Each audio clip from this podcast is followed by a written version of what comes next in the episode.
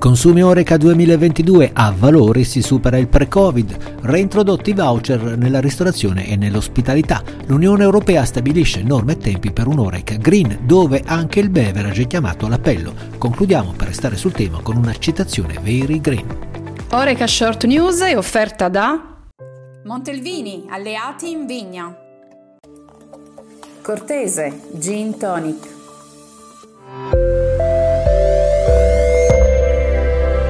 Bentrovati nel podcast di Orca Channel Italia, buon inizio di settimana da Giuseppe Rotolo, ci avviciniamo giorno dopo giorno alla fine di questo 2022. Un anno certamente positivo per i consumi fuori casa. Ricordiamo le stime redatte dalla società Trade Lab il giro d'affari per il mondo oreca italiano nel 2022 sarà di 90 miliardi di euro, più 30% sul 2021. Una somma notevole nel cui novero bisogna anche tener conto dell'inflazione che ha gonfiato i prezzi e quindi anche i valori totali. Però 90 sono pur sempre un gran bel numero anche per il 2023 le previsioni, nonostante le difficoltà non manchino, sono abbastanza buone. Fronte consumatori, secondo le ricerche di NPD, nel 2023 solo il 40% dei consumatori pensa di frequentare di meno i locali Oreca, nonostante il 63% degli italiani ritiene che i prezzi siano aumentati troppo nella ristorazione. Il fuoricasa italiano quindi continuerà ad essere uno degli asset portanti dell'economia italiana per la capacità di produrre valore, per la sua valenza sociale. Ricordiamo che nella filiera trovano lavoro 1.200.000 persone, di cui oltre il 50% donne. E nonostante questo considerevole numero di occupati, sono ancora da risolvere le problematiche relative alla carenza di personale e ci si chiede se la reintroduzione dei famosi voucher potrà in qualche modo sbloccare la situazione. Il governo Meloni ha infatti rimesso in pista questa forma di pagamento alternativa in caso di lavoro occasionale o di prestazioni saltuarie, che quando era in vigore risultava essere molto utile per le attività di ristorazione e ospitalità.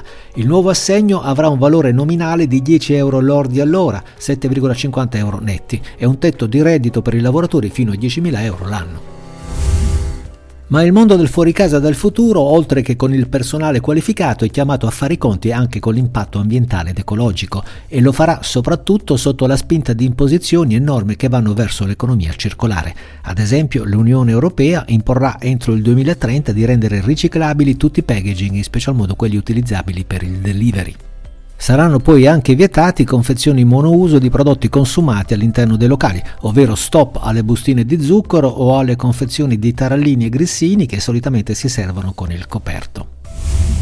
Sottomira anche il comparto bevande nei prossimi anni almeno l'80% delle bevande, sia fredde che calde, dovrà essere servito al bar in contenitori riutilizzabili oppure i consumatori dovranno poter riempire i loro contenitori. Insomma, tutto dovrà essere ripensato e speriamo in meglio. Solitamente quando l'Europa si mette a normare non mette mai in conto i rovesci della medaglia, che ci sono sempre. Per raggiungere gli obiettivi l'arco temporale fissato dalla UE è per il 2040. Pare un futuro remoto ma per l'ambiente è praticamente domani e l'Oreca è coinvolta. E visto che siamo in tema, ci sembra doveroso concludere con la citazione del lunedì dedicandola all'ambiente e al nostro pianeta. Parla un capo indiano, un pelle rossa d'America, Capriolo Zoppo, che nel 1854 scrisse una lettera al presidente degli Stati Uniti d'America nella quale un passaggio recitava La terra non appartiene all'uomo, è l'uomo che appartiene alla terra. Il buon Capriolo Zoppo aveva visto giusto, ma l'invocazione cadde nel vuoto. Fa specie pensare che dal 1854 al 2022 sono passati 168 lunghi anni e la civiltà del progresso e dello sviluppo non ha ancora la saggezza di un vecchio capo indiano. Bene, per oggi è tutto, grazie come sempre per l'ascolto e a risentirci domani.